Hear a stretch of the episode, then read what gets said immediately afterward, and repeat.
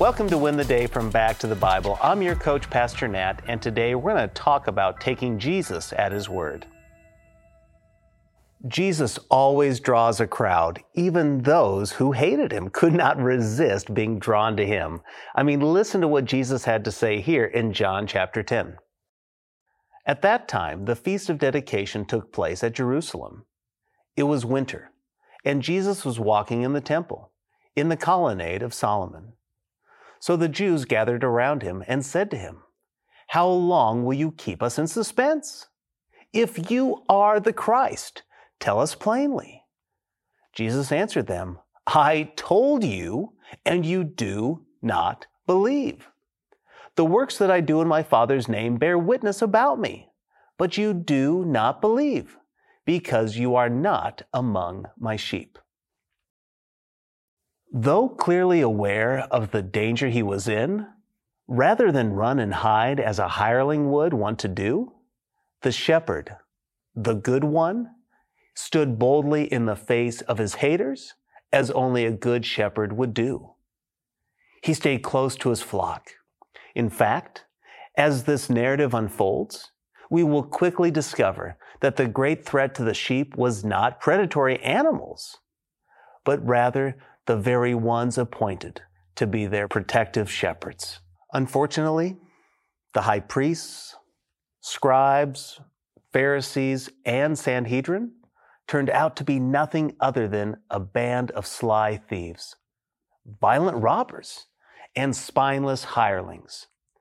So, in their hateful looming shadow of increasing hostility, the good shepherd walked boldly increasingly the people were coming to believe that this carpenter from Galilee was actually the fulfillment of the long awaited promises of a coming Messiah.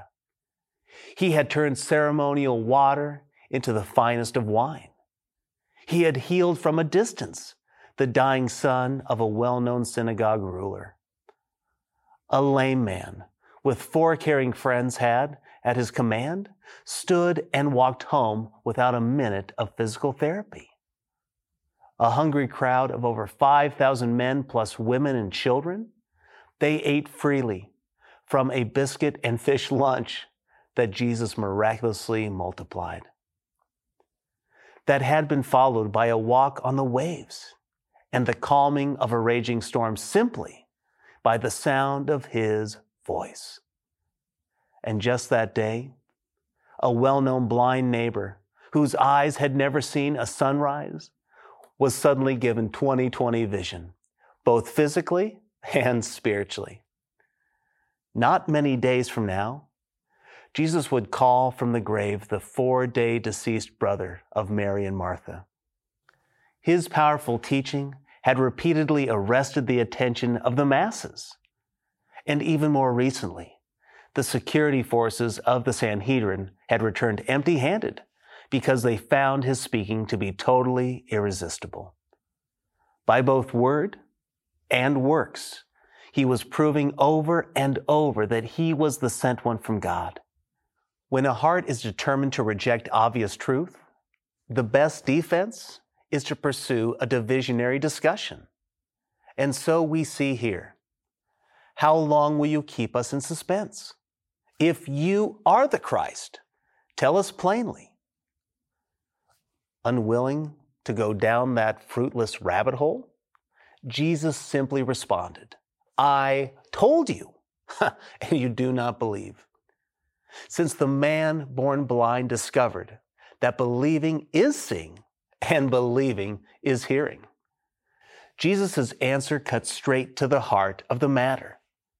They had over 353 prophecies that being fulfilled right before their very eyes, day after day.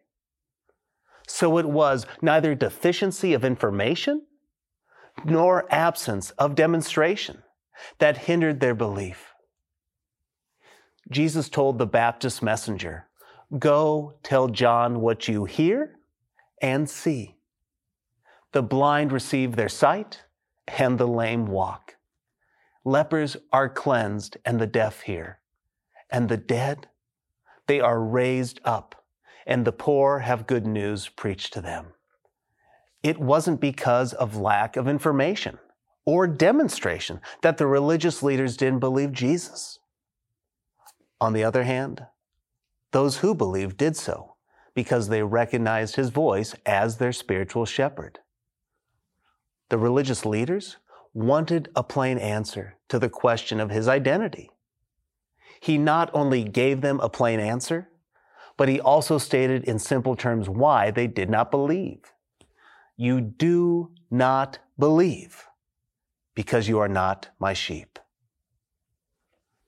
But like King David, those who do believe can boldly say, Lord, you are my shepherd. You are all that I need. Hey, I hope you enjoyed the message today. If you'd like to go even deeper, join us in Go Tandem. Go Tandem is our spiritual fitness app to help you move closer to Jesus each and every day. So download Go Tandem on your mobile device. Oh, and by the way, this service we offer is at no cost to the user or even to the churches who benefit, but it does come at a real cost. Would you consider partnering with us at backtothebible.org? That's backtothebible.org.